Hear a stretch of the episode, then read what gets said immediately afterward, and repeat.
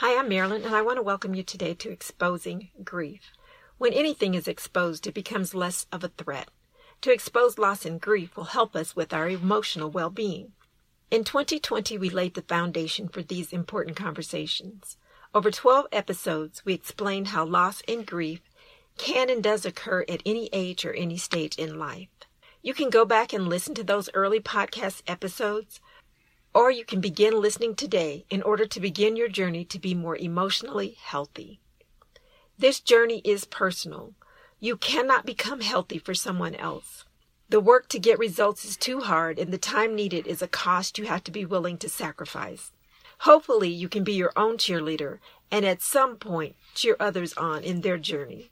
Even though I am not a therapist, psychologist, psychoanalyst, or any professional from the field of mental health, I have lived many years. I have suffered through my own loss and grief, and I have observed others as they have fought through their own challenges. My conclusion is that there is hope. 2022 is here in full force. Unfortunately, the COVID 19 pandemic and mental health breakdowns are still in the headlines. It's as if we have made no progress.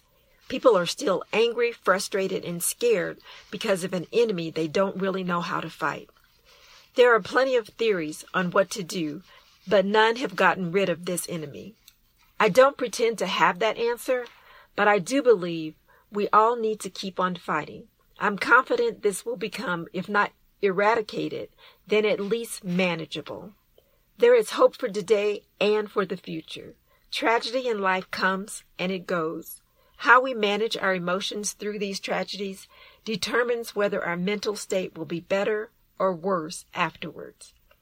When you are in the denial stage of tragedy, try not to get stuck in the why is this happening to me mode.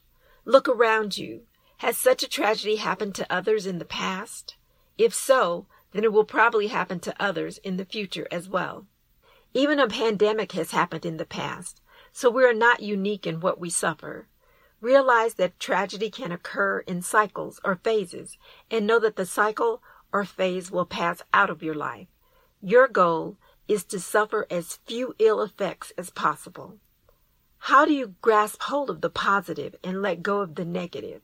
Hopefully, you have people in your life to encourage you as you go through any loss or grief. If you do not, it is imperative that you learn to encourage yourself. What does that look like? It can be different for every individual. Keep trying different ideas until you find an idea or ideas that work out best for you. Maybe you'll want to get physical and go to the gym or even just dance in your living room. Maybe you will want to read a book or listen to some soothing music or whatever music inspires you. You want to be able to escape the pain but not completely dull it, like when drugs are used. The downside of drugs is that generally you will need more and more each time in order to get that prior dulling effect. In addition, drugs can be dangerous to your physical and mental health. You can write about or to your pain. How does it make you feel? Be honest. Only you need see what you have written. You could write a letter or even a poem to your emotions. There are so many ideas for dealing with loss and grief. Try as many as you need to in order to get to the other side of your pain. Is it possible that you may need professional help in order to gain the tools you need in order to navigate through? There's no shame in getting professional assistance. You want to engage with someone who will help you figure out what is normal for your situation. Remember, we are all experts at hiding our pain. Don't be afraid of looking for a professional who really wants to help you get better. The tools you gain from a professional will be beneficial the next time life throws you a tragedy which causes emotional turmoil. Hope in life is always available. The key is to know how to access hope in a healthy way. It is also important to recognize true hope from false hope.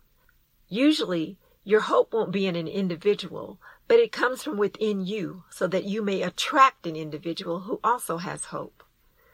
Drugs usually are false hope that let you down once you stop using them.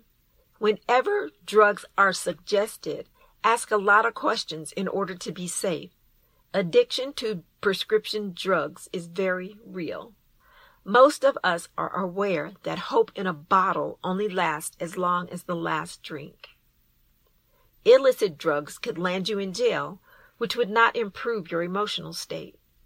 When it comes to dealing with loss and grief, there are many variables. Be patient with yourself and with others. You will find your way through the pain and sorrow of it. These conversations about loss, grief, and emotional well-being are necessary and perhaps well overdue. Be a part of these important conversations. I want to thank you so much for joining me today. I hope to visit with you next time on Exposing Grief.